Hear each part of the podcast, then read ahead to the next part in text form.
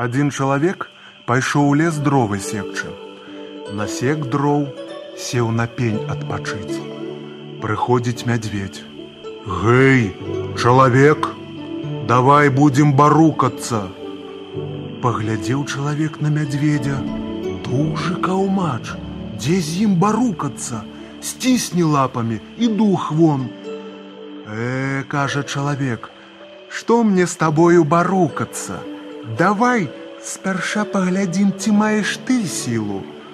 А як глядзець будзем, пытаецца мядзведь.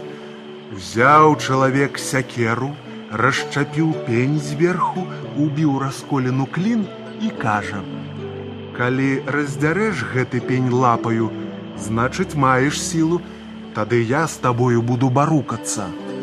Но мядзведь не падумаўшы тыц лапу ў расколену, А чалавек тым часам трахабухом па кліну, той і выскачыў.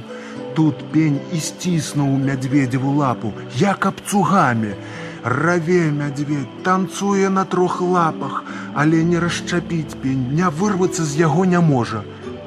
Ну што, кажа чалавек, будзеш барукацца са мною. Не енчыць мядзведь, не буду. То-та ж, сказаў чалавек, Не толькі сілаю барукацца можна, а і розумам.